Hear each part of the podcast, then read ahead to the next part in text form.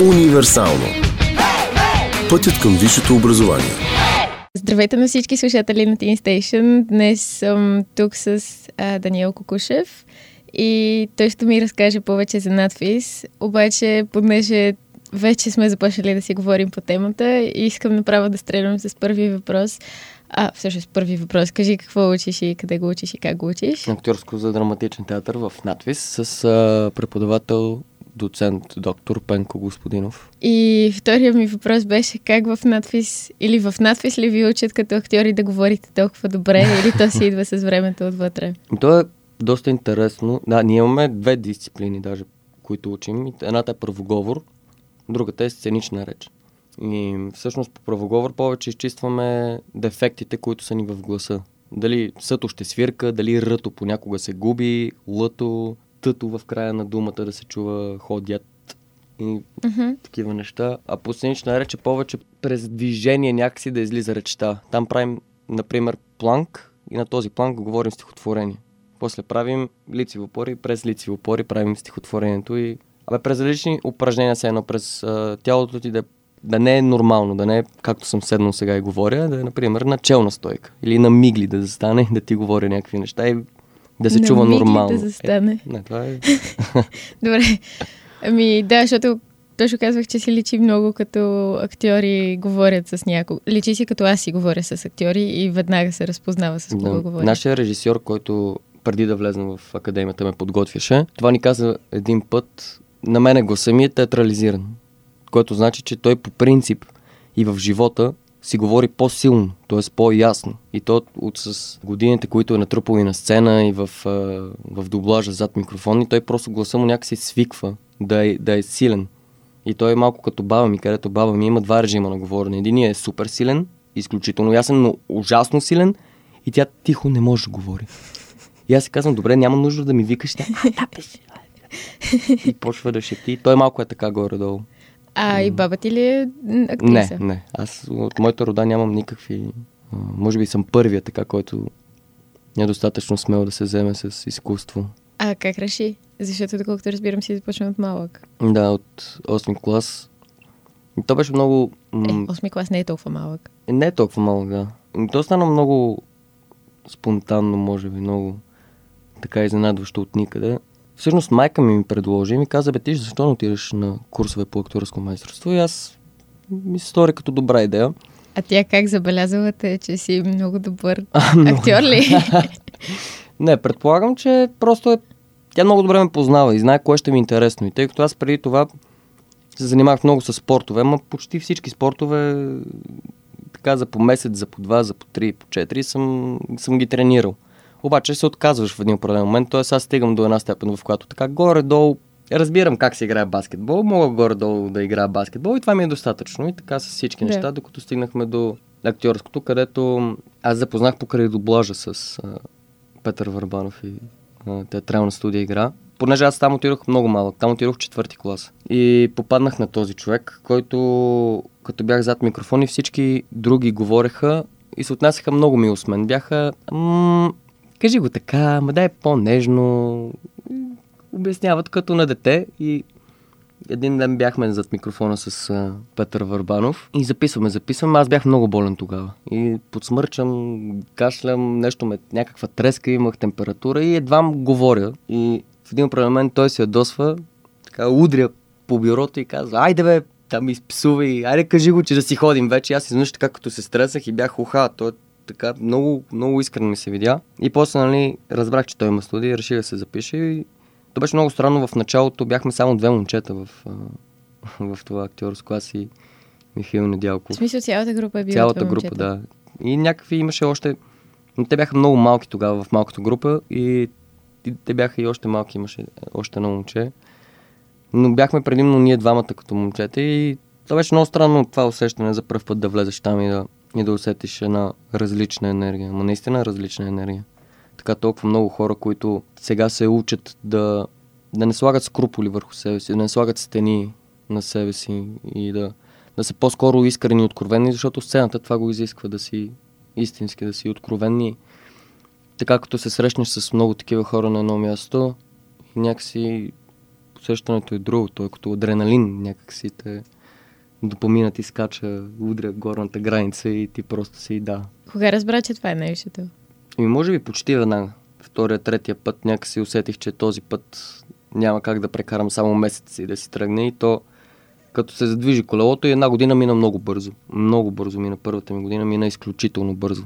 След това, като останах, всяка година предлагаш много неща, много неща, различни, много, много различни неща. Някакси излезнах от а, ежедневието си, което е така от този всекидневен бит. Някак си излезнах и именно като е толкова различно някакси, то винаги ти е интересно. Винаги. На мен не е спирало да ми бъде интересно до ден днешен. А какво е за теб актьорското? Влизаш в роля и не спираш да си някой друг човек или ти каза, че си искрен. Обаче как можеш да си искрен, когато играеш някой друг човек? Има една такава теория, че има един кръг, който е персонажът ти, има един кръг, който си ти. И идеята е да намериш допирната точка на тези два кръга, където кръга на персонажа се слива с твоя кръг. И това е все едно нещо, което си и ти, и персонажа. И ти като намериш това нещо и оттам вече откриваш своята истина или истината на персонажа през другата истина. Това е теория на актьорското майсторство. Еми, една от теориите, да. Да. Може би, да. А в какво се изразява това да намериш тази допирна точка между героя си и себе си, когато действително вече трябва да го направиш? Ами, то, това, е, практика. това е процесът и репетициите. То е едно постоянно търсене на, на, на много отговори. То, хубавата драматургия има, има много въпроси, които са не само лични, но и така световни. Тоест, ти трябва да погледнеш какви проблеми го касаят този персонаж и да видиш съответно дали твоето мнение на какво е, за да можеш да го сложиш в мнението на персонажа или да видиш той как се отнася спрямо това и ти как се отнасяш спрямо тези проблеми.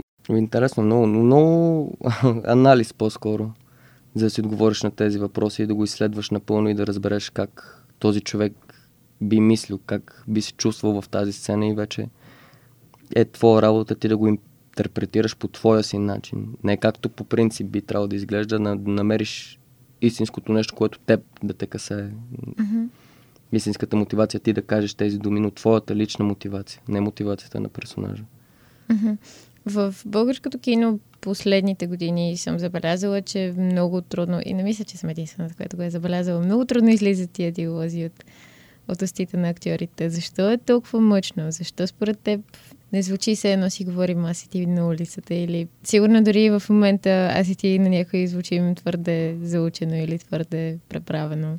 Ама защо това се получава? Аз това, което чувам от така хора в тази среда е, а, има проблем на хора, които истински желаят да се занимават с изкуство. И това включва и драматургия, това включва и режисура, това включва актьорско, това включва а, всичките изкуства, но конкретно в нали, тази сфера, театърът киното, много често чувам, че има хора, които влизат там и не знаят защо влизат в цялото нещо, в това цялото изкуство на театъра и на киното. Тоест, те нямат тази мотивация, те а, са мотивирани спрямо себе си, но за да постигнеш нещо качествено, ти трябва да имаш а, по-скоро някаква мисия, да знаеш защо го правиш. Наистина да знаеш защо го правиш, защото някакси е малко просто да е защото ти харесва. А, наистина ли е само това? Каква е методиката в, на преподаване в надвис, да речем, или как, как се учиш да станеш актьор и след това влизаш някъде и само заради собствената си лична мотивация или липсата на такава, а, не успяваш да използваш всичките ти умения, които си придобил с годините. Защото аз си го представя малко като, като всяко друго умение. Ти в един момент даже и да не разбираш вече себе си, да не разбираш защо си там и какво си там, ти можеш да продължаваш да го правиш. Не идва ли повече от уменията и в тази връзка как човек се учи да стане актьор? То е много, много е лично. То няма учебник по това. Тоест, не всичко зависи от а, така уменията ти, които ще придобиеш и от а, всичките неща, които в института ще ти кажат. Те са полезни. Те наистина са полезни и то ам, може би най-полезното е, че виждаш а, друга гледна точка, гледна точка, която също би било възможна, освен твоята си. Откриваш друга истина, освен твоята си истина и те съществуват милиард, може би много безкрай истини, които можеш да намериш, но не е като, например, биологията. Да вземеш един учебник, да го отвориш, да научиш всичко и наистина ще си, а, така да се каже, спукаш газа от учене и ще научиш всичко, ще си седнеш и 4 месеца няма да излизаш, няма да има приятели, всичко ще го научиш, но тогава ще знаеш, че знаеш всичко, че ще отидеш, ще те приемат в медицинска академия, например, после ще отидеш някъде. Не знам дали е, така работи, но в моята глава аз така си го представям, докато може би в тази професия някакси трябва още нещо, освен този учебник, така да се каже, да го, да го научиш. Трябва да имаш м- някакво... Аз не знам как да го определя, наистина не съм... Не мога да намеря дума. То е като чувство, като предчувствие, като усет, като интуиция, може даже да се нарече към, към сцената или към камерата и към всичко около тебе, когато, когато го правиш. Наистина, то е като, като предчувствие. Както, например, вървиш, виждаш облаците, изведнъж сега идва есен и аз, например, се чувствам изключително носталгично. Но това чувство си идва от мен. Тоест, то не е написано някъде, че трябва като дойде есен да усещам носталгия. Някакси то си идва автоматично от, от нищото, от всичко около теб. И така, тъй като си затворен на една сцена с един стол и една маса и това нещо ти трябва да си го преведеш и сам да го усетиш, сам да си докараш тази интуиция, това вътрешно трептене на, на каквото и да е да те докара до някакво чувство или до някаква мисъл или до... Така казано не звучи ли много, сякаш актьорското майсторство е затворена общност? Може би това е един от проблемите на института, на надвис, защото той изисква пълно отдаване. Напълно отдаване. Тоест, аз естествено не знам как е, защото съм сега ще започвам а, втори курс Тоест аз съм прекарал една година в този институт, но това, което чувам и виждам, то много затваря. Тоест ние сме затворени там 7 дена от седмицата. Естествено някой път до по-рано, някой път от 10 часа, не от 9 часа или от 11 часа, но някак се изисква постоянно вниманието ти да е там. И ти естествено намираш време за приятели, намираш време за да се видиш и да, да си отпочинеш малко, но това време е много малко, според мен. И така, м- всичко около теб, което се случва, е свързано по някакъв начин с тази академия. Дали ще е с човек, който е направил някакъв опит, с някой, който си се е засякал, някой е тръгнал с някой, но всичко е свързано около, в радиуса на надписи, покойника и без града. И общо взето е, не знам, по-далеч не може да стигнеш, или поне сега тази година аз а, трудно успях и много изисква цялото ти внимание да е, да е в това изисква цялата ти енергия да отиде в това. Но особено сега тези начални години. Не знам натам дали е така. Мисля, че натам би трябвало и това, което а, аз съм чувал, е, че ти се освобождава естествено времето, но за сега в началото трябва да, да си посветен, просто наистина да си посветен на, на това нещо, за да ти е по-лесно. Иначе, ако се бунтуваш и ако искаш свободно време и ако искаш мисълта ти да е някъде друга, да и да говориш за нещо друго, м- просто няма, ще ти е по-трудно. Ще да. ти е много по-трудно в самата академия. Ето всичко някак си се случва в около тази академия. Наречена надвис. Всичко, цялото ти е ежедневие и аз като излезна с някой приятел и по време се усещам, че просто а, и двамата започваме да говорим за надвис. И то просто защото това е било, ам, например, сега началото на лятото, когато беше. Пет се видях с един приятел и си говорим, ама не сме си говорили от много време. Изведнъж става дума за академията и за надпис и започваме да си говорим за надпис. И той се спира и казва, ама чакай, ние до сега бяхме в надпис. За какво още да си говорим за надпис? Да, сега си говорим за нещо друго, аз казвам, и то като 7 месеца това ти е било ежедневието. И аз не съм ставал свидетел на твоето ежедневие, ти на моето, но някакси това се случва просто около нас. Ние нямаме много избор за какво да говорим. Ние не сме ходили на Еверест да си говорим за Еверест. Да.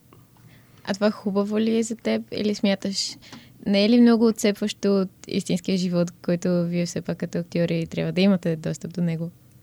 Ами, отцепващо е, да. Но то е търпимо и поносимо, преспокойно. Даже на мен до някъде, на някои моменти ми става и приятно колко а, така си затворен в това то често е наричано като токсично, като а, вманячаващо, но наистина според мен е въпрос на мотивация. Тоест, а, а, ако ти си достатъчно мотивиран и достатъчно знаеш защо го правиш това и защо преминаваш през цялото това нещо, през този, така да се каже, затвор, през а, само там да ти е вниманието, енергията. Ако знаеш, че всичко това ще има плюс, ще има някаква полза от това, 100%, няма как да няма. Не може само отрицателно и нищо да не ти раде 4 години. Ще имаш плюсове със сигурност и ако се фокусираш върху тези плюсове и знаеш, че ти го правиш това за нещо по-голямо, нещо по-голямо от себе си. Ти не го правиш за себе си, то нали, никой човек, ако прави нещо за себе си, няма да стои 4 години на, така да се каже, затворен в това нещо. И това да му източва всички сили и после да а, да поставя съдбата си така на, на, на една възможност, защото като завършиш академията, ти не те взимат в театър. Ти отиваш mm-hmm. на пазара и каквото се случи, се надяваш да те вземат и се надяваш да е хубав режисьор и се надяваш да е хубава заплатата и се надяваш да е хубаво представлението и се надяваш да ти е хубава ролята, но това всичкото са въпросителни, т.е. нищо не е сигурно и а, си има адреналин в това. Идва въпроса, има ли смисъл изобщо да влизаме в надфиз, защо просто не си продължим в студия, ако вече сме започнали да учим актьорско майсторство някъде? Ам, ти дава много. Надвис ти дава една по-професионална гледна точка за театъра. Дава ти едно ам, различно виждане и а, някакси, може би именно през тази интензивност на, на часове по актьорско, по сценична реч и така по много други дисциплини, някакси ти дава друг поглед, дава ти много други погледи и те свързва с много хора, всъщност, които създава едни връзки, които на теб ти трябват, защото много малко режисьори ходят на представления на такива студии. И а, студии по актьорско майсторство вече има твърде много. Наистина твърде много, според мен. А, хора, които тук, що са завършили надпис или са прекарали две години в театър, решават, че те могат да обучават хора извън надпис. И човек, който е с толкова малко опит, според мен не трябва да преподава и не може да преподава, защото само ще обърка. А, да преподаваш също е много, много тънка работа. Това е много важна част, според мен, защото ти се сблъскваш с хора, които вече имат някаква представа и ти а, някакси по-скоро им оставяш тази представа, но им показваш какво друго може да бъде. Им показваш, че тук може би грешат, защото така а не, не вменяваш твоята истина за театър и твоята представа за театър. И аз малко се отклоних много от въпроса. Не, не, не, разбрахте, като сме по-млади имаме склонността да вменяваме истината си върху другите да, и заради да. това, да. Да. Общо взето тези връзки, които създава надпис, също са много така полезни, защото, а, както казах, много режисьори не, няма как да дойдат и да гледат да. някакво студио. Не казвам, че е невъзможно, но казвам, че е много рядко и повече а, преподавателите, които са в надпис, канят тези хора да идват, нали, да се избират. Да. да, актьори или режисьори или каквото там им трябва. Ох, това звучи малко се едно си на търк. Да, наистина, да. Много е странно, сигурно. Така е, да. То е много, много плашещо, че можеш да си прекараш 4 години просто в, а, за нищо. И това се случва. Тоест ти завършваш надвис 4 години от живота си, си ги посветил на това и накрая има шанс да не стане нищо. Ма това не е заради неможене, а заради... Заради това, че няма, може би, толкова работа.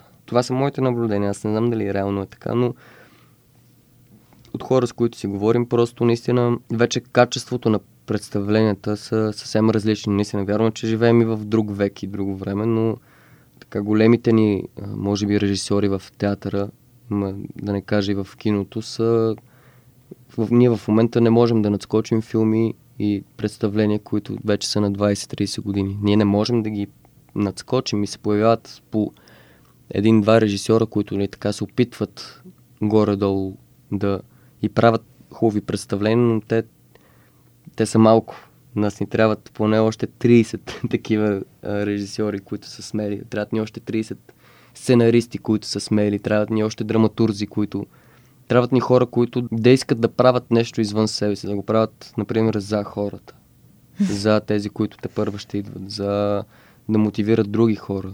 Тоест, трябват хора, които са готови да оставят себе си и сигурната си къща, сигурната си заплата, всичко сигурно, което имат и малко да се хвърлят в дълбокото и да, да, да се преборят. Да има малко така качествена култура.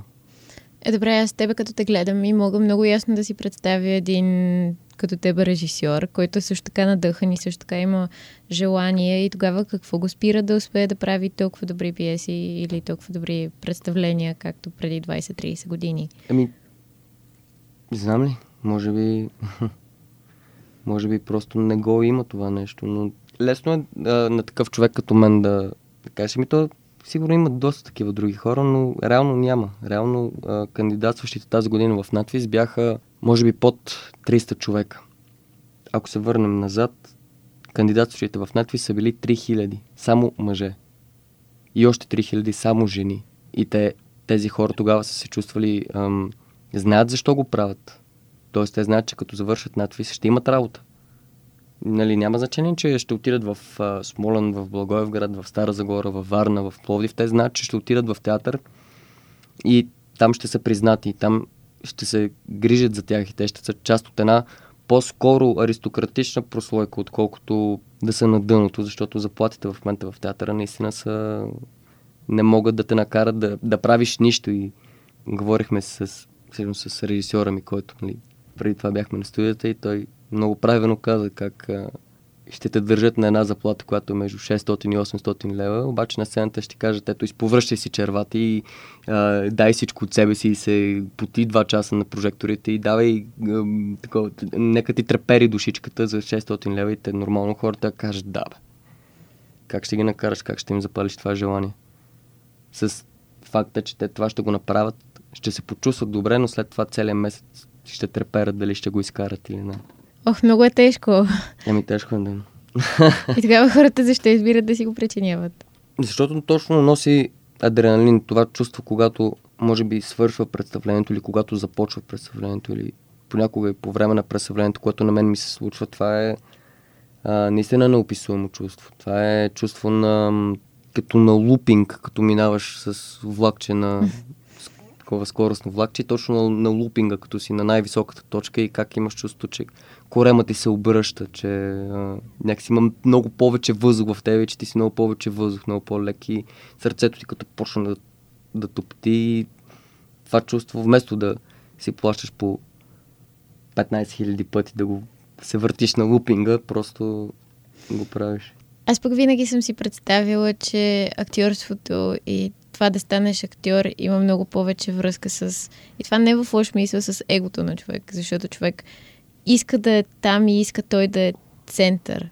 И, и винаги съм си представила, че чувството е много повече его начина по който ти го описваш е много повече а, човек за хората и човек на хората. Да, аз точно това си мислех. Даже ти много правилно. Даже с... Как го каза това? Аз това си го мислех преди точно два-три дена, точно за човек на хората. Защото все пак ти това изкуство не го правиш за себе си. Естествено и за себе си. Естествено, че то трябва да ти носи удоволствие и всички хубави чувства, но а, някакси по-общото, по-голямата картинка е, че има някакви хора, които са дошли и искат да и тях да ги развълнуваш, искат да се почувстват част от друг свят, част от а, нещо друго и ти главно зад тях го правиш. Или поне според мен трябва главно зад тях да го правиш. Режисьорите направят представление, за да покажат колко са велики и колко какви грандиозни спектакли или какви невероятни филми могат да правят, те ги правят за зрителите в крайна сметка. И тук идва моят проблем с театъра. Театъра и театралната общност. Има една такава тенденция, явно от надвис, че и нататък, да се затваря за публиките, които не са дългогодишни фенове. И да, а, в смисъл, дългогодишни фенове го слагам а, умишлено в толкова нисък спектър, защото едно нещо е човек да е чел Кундера, да е чел всички пиеси mm-hmm, предварително mm-hmm. и да знае и да е учен mm-hmm. и, да, и да знае за какво става въпрос. Друго е да дойде човек от General Publicity, да дойде човек, който никога не е имал шанса и не е имал средата, в която да може да се дообразова сам. И тогава какво му дава театъра на този човек? И защо театъра в днешно време трябва да продължава да съществува под тази форма? Аз, нали, нямам предвид, че в някакъв смисъл театъра трябва да стане саири и глупости. Да, да, да, да, да. Според мен, генерално, може би, времето променя много, много неща, почти всички. Тоест, а, ако преди 10 години са били на мода, да го наречем, едни проблеми, чисто човешки проблеми, сега са съвсем различни тези чисто човешки проблеми. И сега може би ние живеем в такова време, че повече се крием, може би, повече не оставяме тези проблеми да бъдат проблеми и гледаме да ги тушираме с нещо и да ги, и да ги прикриваме и изведнъж сериозните проблеми, сериозните въпроси, които са чисто философски, нали, така и те сами по себе си, просто като, като се замислиш и им дадеш време, изведнъж откриват много неща в тебе. И сега времето е друго. Сега може би хората се интересуват, според мен, от различни неща с а, напредването на всички технологии. Вече братовчетка ми има племенник на 10 години, може би на 12, който аз го карам, защото аз на 12 години бях изключителен темерут. Мене само каквото и пръчка да ми дадеш, няма проблем, нали. Веднага си разсея вниманието. Той докато не, не изиграе а, някаква игра, на, например FIFA 2021 година, т.е. Най- най- най-новата FIFA, на най-новия PlayStation, това, което дори аз го нямам, няма да се успокои. Тоест, те сега вече а, ги касат други проблеми, а театъра повече прави такива класически постановки, където в класическите постановки, например в, а, в Ревизорът или в а, Сиената птица или която пиеса да вземеш, там са застъпили по-философски теми, по-сложни теми. Сега малко смело изказване, но на простия зрител това няма да му хареса. И отделно... Просто в какъв смисъл на думата? На глупав. Да, на глупави зрител. Аз си нямам предвид глупавите хора. Има го този въпрос дали като ходиш на театър, трябва да ходиш на театър подготвен с а, историята на пиесата и с контекста й, или трябва да се оставиш представлението да, да те ам, научи, да. ползва за огледа. Mm-hmm, да. Mm-hmm. Ами, и двата варианта могат. Аз не виждам защо трябва да са, не, не са взаимно изключващи Ами, защото едното прави театъра много по-затворена общност от другото. Едното прави театъра елитарски и го прави ти трябва да си минал през тази, тази, тази, тази и тази стъпка, за да може да разбереш какво се случва тук. Става малко като с филмите на Марвел, при mm-hmm. които ако не си проследил нишката през цялото време, mm-hmm. нямаш представа mm-hmm. за какво става въпрос mm-hmm. в този филм. Ам, и, и така става по-затворена общността. А пък не е като с филмите на Марвел, че да можеш веднага да разбереш, аха, това е това чувство, значи аз ще изпитвам това веднага. А е много по-сложно и е на много по-високо ниво. Mm-hmm. И предвид, че това са моите виждания за театъра. Предвид, да. че театъра трябва да е а, средство на не на обучение, обаче си е образователна институция за мен. Да, да. А той не го използва по този начин, защото го използва за, като образователна институция и като използва се театъра като инструмент за една много конкретна таргет група. Аз не знам точно, нямам наблюдение на това, тъй като аз нали, съм в тази общност някакси от да. 2015 година и аз каквото и да отира някакси по-скоро вече мога да преценя и вече имам изградено лично мнение, което нали, на базата на други представления, на които съм гледал, ако съм чел самата пиеса, ако познавам режисьора и актьорите им, знам възможностите. Тоест, малко или много аз вече гледам а, някакси театър по един друг начин, по едно друго виждане. Да, наистина нямам, аз нямам такова наблюдение. Не знам дали е така. Възможно е, съвсем възможно да е така. Но това, за да направиш толкова сложна пиеса, това, това го няма тук, поне според мен много трудно. Може би част от там театър на Сфомато, на Иван Добчев и на Маргарита Моденова разчитат на такава общност, т.е. на една а, интелектуална общност, която трябва да си наистина да си чел и да наистина да разбираш и да си почел преди това, както ти каза, това и това и това и това, за да разбереш сега това. Иначе повечето постановки, които ги имам в момента са аз лично бих ги нарекал бутафория. Те не носят абсолютно нищо. На сълза и смях ако трябва да си дам често мнение, наистина то, там аз не смея да стъпа.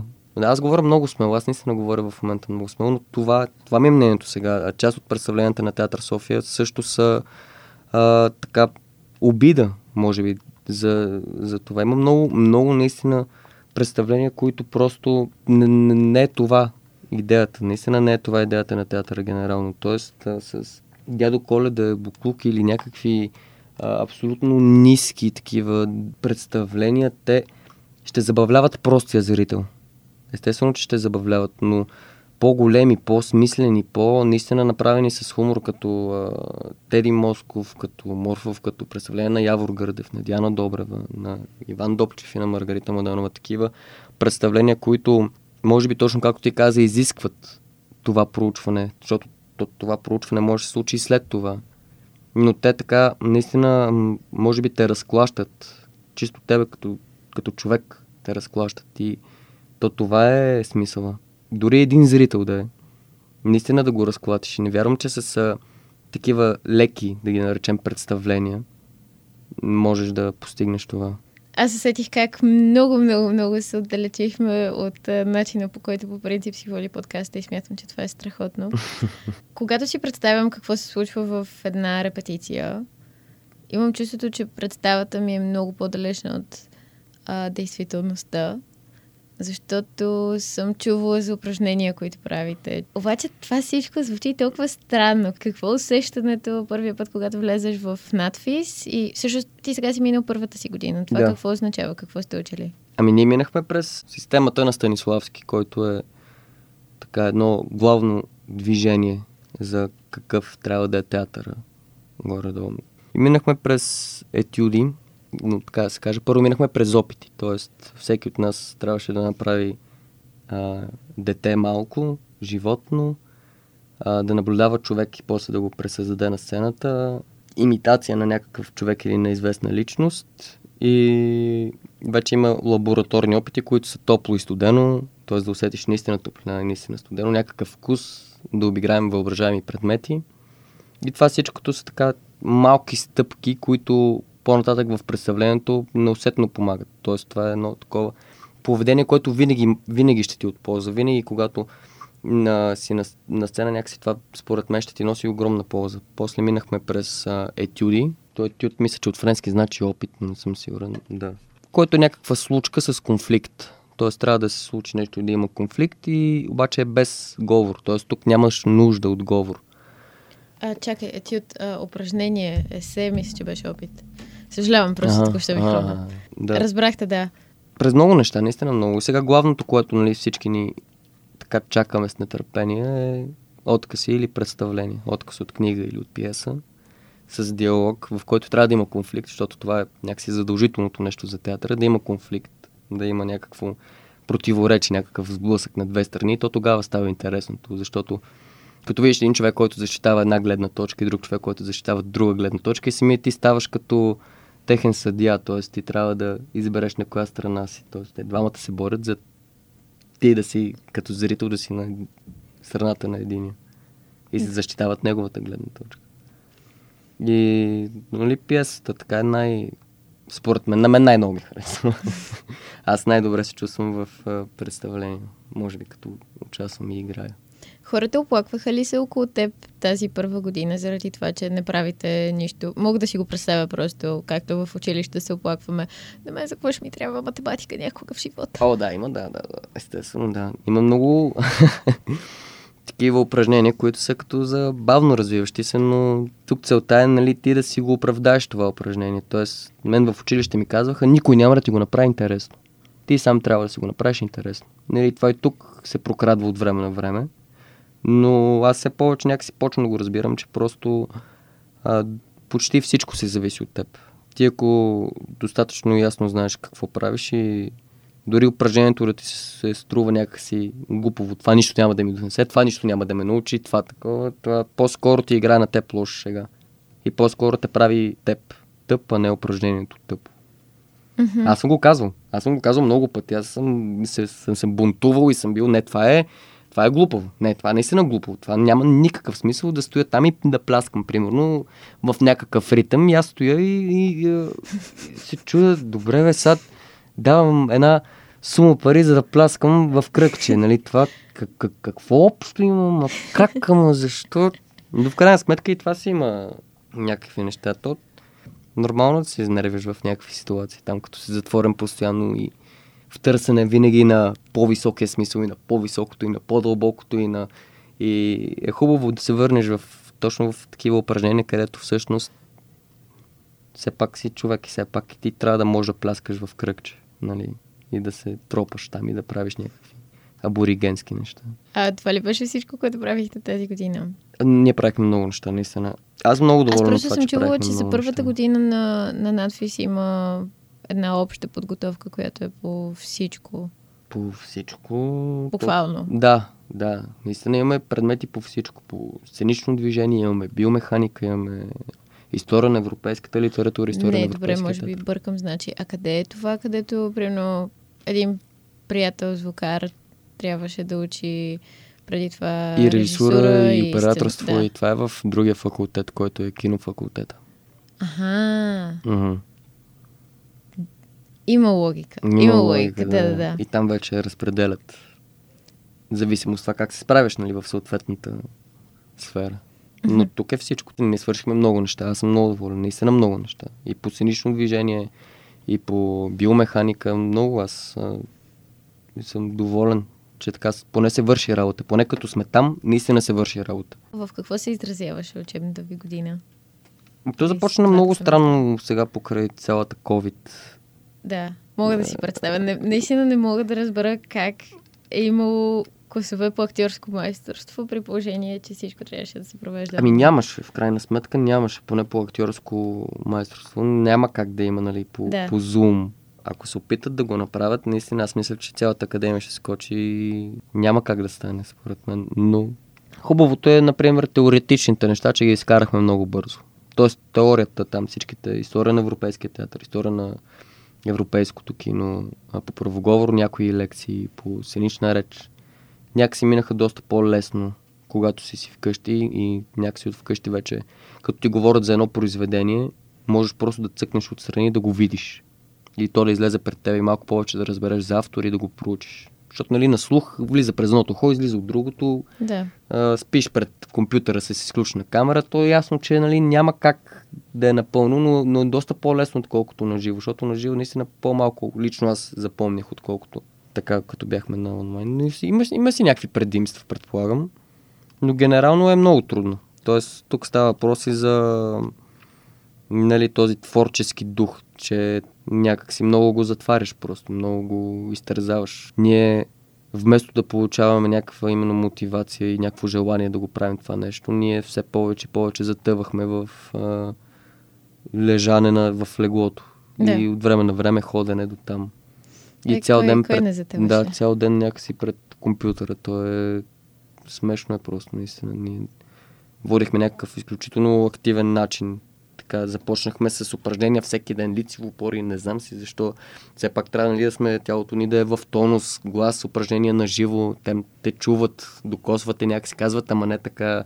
Тук прови ръката повече да изпълниш, ти разбираш на живо, усещаш енергията на други, изведнъж туп те забиват пред някакъв екран и ти стоиш и аз даже това, нали, малко не трябва да се прави, но аз си спомням, че имаше един момент, където толкова се ядосах, че аз просто, понеже ние правихме упражнение за говор по Zoom с заглушен микрофон. Сега те как да ми кажат кое е правилно и кое не е правилно. Как ще ми видят аз как дишам, като моят компютър е на 7 години, камерата ми е сигурно на 10 години и аз като я включа се вижда просто една мъгла. Ама нищо друго не се вижда, един силует така, аз преминавам на, на заден фон се виждам евентуално малко и аз лично много се демотивирах. Това, и не само това, и, защото още някакси рефлектира върху театрите, че са на 30%. И не стига, че вече по-трудно се намира да влиза публика в театралните салони, ами сега като е и по-малко и, и малко наистина доста демотивиращо действа това на, на всичко. А театър е преди всичко някакъв вид отдушник, т.е. той наистина се прави за хората да отидат там и да се отпуснат, да се, като, като футболния матч. Хората отиват там, гледат, викат, крещат, И после си тръгват и изведнъж са забравили за проблемите вече в главата им е мача, вече дори като отидат, те като се събудят, ще си спомнят те колко беше хубаво там, като викахме, като такова, айде нашите, айде нашите, и, но ще се почувстват по-добре и театър е просто това нещо без да викаш, просто да седнеш и да гледаш. А това може би не трябва да е така. може би в театъра повече трябва да се вика. Не знам, наистина ли мислиш, че е така? Наистина ли мислиш, че театър е отпускащо преживяване? О, да, Аз си го чувствам, че, да. Че много активно, интензивно и разтърсващо преживяване. Ами да, то това е всъщност на нашия език, така вече леко баналната изтърканата дума е катарзис. Именно това вътрешно пречистване. Тоест, а, нас ни даваха този пример. Ако ти си жена в семейство, имаш мъж, който, примерно, е ватман, да кажем. И сега той върти по цял ден там линиите, минава през руски паметник, връща се пак един и същи път, го минава вече за 30 пъти, просто иска да се прибере и вече да слезе от този трамвай да такова.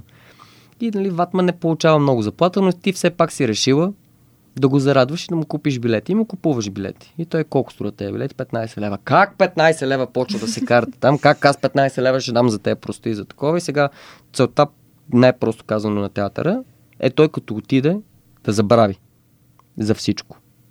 Да забрави за тези 15 лева, да забрави, че се е карал с жена си, да забрави, че цял ден е въртял това. И просто това всичкото някакси, тази цялата тежест, цялото това сиво нещо, което е събрал и черно, цялата там мърсотия някакси просто да, да се излее от него. И той да вече да, да има сили така да, да трупа наново този гняв и това нещо, което трупа. Ох, много пък тежка задача се ми се вижда това, че всеки път наново и наново и наново и наново пречиствате хора. Да. Звучи тежко.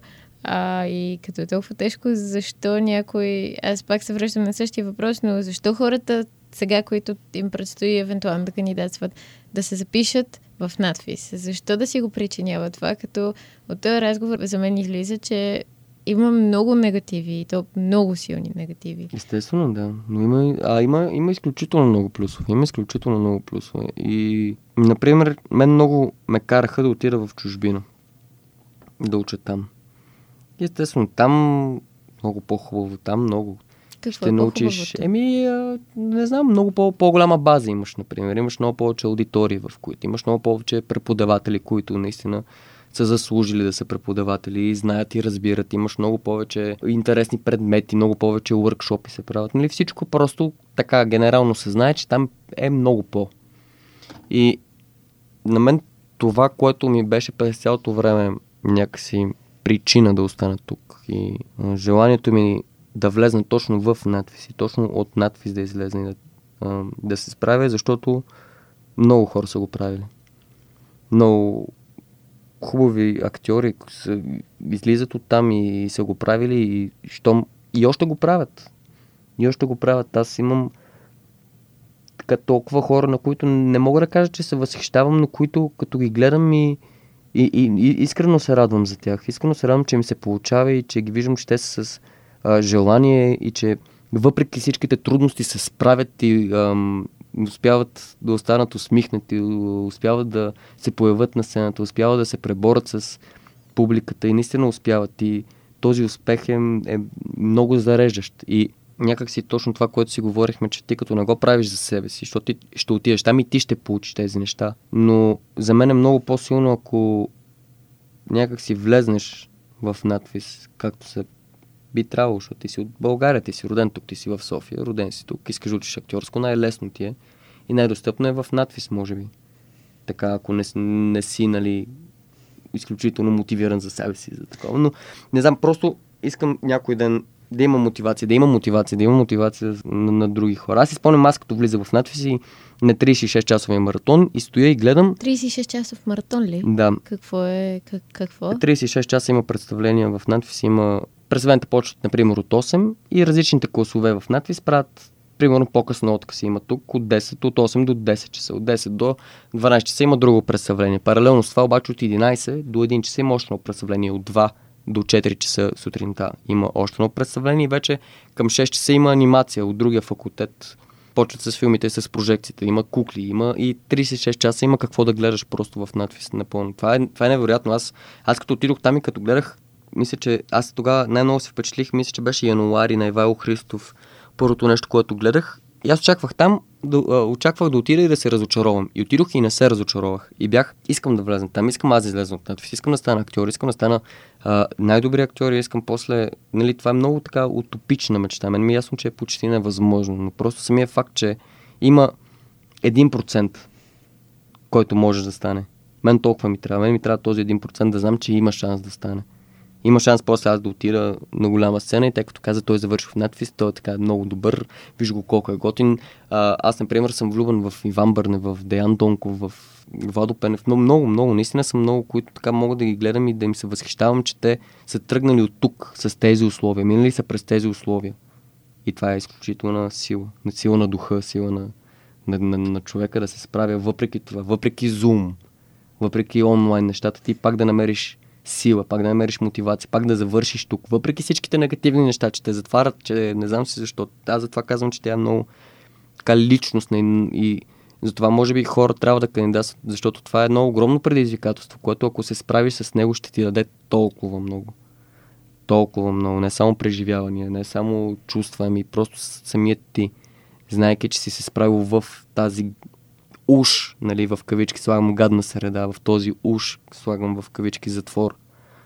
Като си се справил в това нещо и после наистина успееш, това ще даде много заряд на много хора, които те първа ще идват и те първа нали, ще се занимават с това. Тоест предизвикателството и това, че накрая, след като го преодолееш, си се калил като човек и като артист и като всичко е това, което... Че ще предадеш нещо, че ще оставиш нещо, което, нали, мен лично аз много искам да оставя нещо, не искам да... А, нали, то синдрома на актьора може би е да бъде забелязан и да е, нали, да е по-друг, да е по-различен от останалите, да има нещо такова и, и, да, и да остави нещо след себе си, да не е поредния, така да се каже, този комплекс, този страх в, нали, в актьора, да не е поредния. Добре, ако имаше формула за човек и за човешки качества, които да определят един актьор за надфис като добър и като след това ти ще бъдеш успешен, ако имаш това, това, това и това качество. Можеш ли да дадеш такава? Да, ако са смели. По-скоро само това трябва. Трябва само смелост. Към всичко, може би. За всичко, наистина. Просто наистина да си смел и да, да скачаш в дълбокото без да пука да се откриваш пред някакви хора без да ти пука. Да си защитаваш мнението наистина без да ти пука. Да знаеш нали, кой си естествено, но, но смелост. Да знаеш, че рискуваш всичко това, целият си живот рискуваш. Да прекараш 4 години, евентуално още две като магистър и след това да не стане нищо. После няма за къде да учиш. Да си смел да, да поемеш този риск. Точно да се отдадеш, според мен, на това цялото нещо. Смелост, много смелост. Много. А ако имаш една формула за човек, който да не влиза в надфис? И страхлив, съответно. А нещо друго... Добре, представям си в момента едни а, ученици в между 8 и 12 клас в гимназията са и, и те ни слушат. И те слушат как говориш и си мислят, ега ти това звучи супер яко, тотално искам да го правя. Обаче ти знаеш неща, които те няма как да знаят, че един ден може да, да се окаже, че това изобщо не е за тях нещото. И те как да го разберат? Ти виждал ли си го пред себе си хора, които определено можеш да, да, да кажеш, те не има точно мястото тук, но за съжаление не са го знаели, когато са влизали? Или има ли нещо, което, което е спирало хората пред теб? Защото ти го каза, 4 години да прекараш и след това да излезеш и да няма нищо, защото изведнъж се казва... Да. да, и, и как, какво, е, какво е нещото, което, което се случва с тия хора? Еми, може би момента, в който разбираш, че, нали, да кажем, не ставаш за това или не го усещаш или това не е твоето, е момента, в който се отказваш. Тоест ти докато не се откажеш, няма как да разбереш. И не трябва да прекарваш цялото време, ако си решил сега от 8 до 12 клас да го правиш това нещо, не трябва да го прекарваш в чудене ама ставам ли, ама така ли, ама ох, не знам, много се притеснявам, ох, а, и публиката сега като дойде, леле, за първ път, такова, нали, хубаво да имаш този гъдъл, естествено, и тези неща, но Но трябва, ма това ли е за мен, ама аз ставам ли, ама ще, ще мога ли да работя, ама после ще мога ли чак да стане за професия това и да изхранвам ми семейство и такива неща. И има ли такива неща, просто нали, не трябва да се чудиш. Трябва да си напълно 100% сигурен. И после появят ли се такива въпроси, появи ли се такова чудене, такива неща, ще влезнеш според мен в така доста труден период, в който няма да ти се получава толкова добре, няма да го усещаш толкова добре, защото ти не си се пуснал толкова добре, че да го усетиш толкова добре. Момента, в който разбираш, че не ставаш, е момента, в който се отказваш. Добре. Еми, силни думи. Чудя се в момента дали има смисъл да те разпитам за всички неща, които са свързани с кандидатстването, с по-техническата страна, защото по принцип разказвам или поне гледам да питам хората и за очакванията им преди и какви са им били след това впечатленията и какво ги е разочаровало. То е много субективно всичко. Тук става въпрос, като се явиш на изпит, да дали ще успееш да се свържеш по някакъв начин с съответния преподавател, който приема. Да. И ти това свързане можеш да го направиш, като покажеш себе си просто и някакси търсенето на материали трябва да са близки до теб, да ги разбираш, да можеш да се изразиш себе си чрез тях, да не са, да са от хубава драматургия, да не са, много хора се явяват с този монолог, където е един много смешен той от и някакво нещо, което не е хубава драматургия, нещо, което не е плътно, не е, а, не е ясно, не е толкова хубаво написано и то си личи, наистина си личи качествената драматургия от на приятел, стихотворението, например. Има човек, имаше един кандидатстващ, който излиза на консултации с мен и, нали, хайде сега, какво ще кажеш? Той казва стихотворение. Е много добре. Кое е стихотворение? Двама. Или ние всички слушаме и той, ти си като вятърът, когато минаваш през мен. Ти си като и ни почва да говори, ама много глупаво стихотворение. Наистина, то беше и 6 реда. Любовно на... И те го питат, а... добре, това стихотворение на кой е? Не на приятелка. Ние такова се засмиваме леко, нали? Или добре, на приятелка хубаво нали, да имаш стихотворение такова, смело, обаче нали имаш друго стихотворение. Да, да, да, имам друго стихотворение. Добре, я да чувам другото стихотворение, казва другото стихотворение, а това стихотворение на кое? Не, на друга приятелка. И ти се смееш и то наистина изглежда смешно. Докато ако кажеш хубаво стихотворение, качествено, има толкова много качествена литература, някакси а, е за предпочитане, според мен. И по- повече я харесват, според мен. Генерално, какво би казал за, на едни хора, които сега да първо им предстои да взимат решението, дали да влизам в надпис, как да вляза в надпис, какво да правя. И всичките тия неща, които ти си ги научил за една година и можеш да ги предадеш нататък, както искаш да правиш.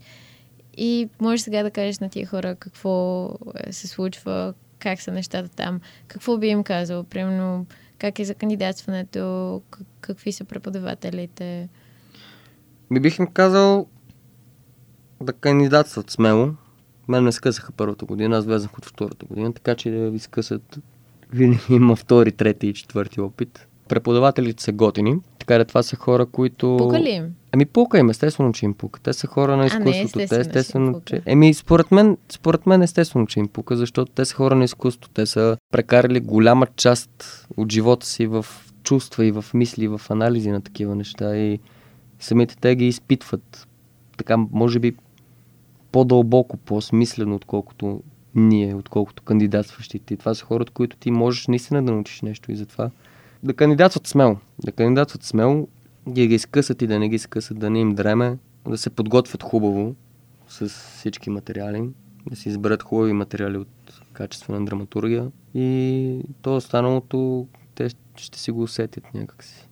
И да не се затварят, да са по-смели просто, наистина да са по-смели, да, да се скачат в дълбокото, в чувства, в мисли, в, а, в всичко, да не се затварят в първото нещо, което им е най-удобно, да търсят още. То, може би това е най-хубавото на академията, че някакси винаги иска още.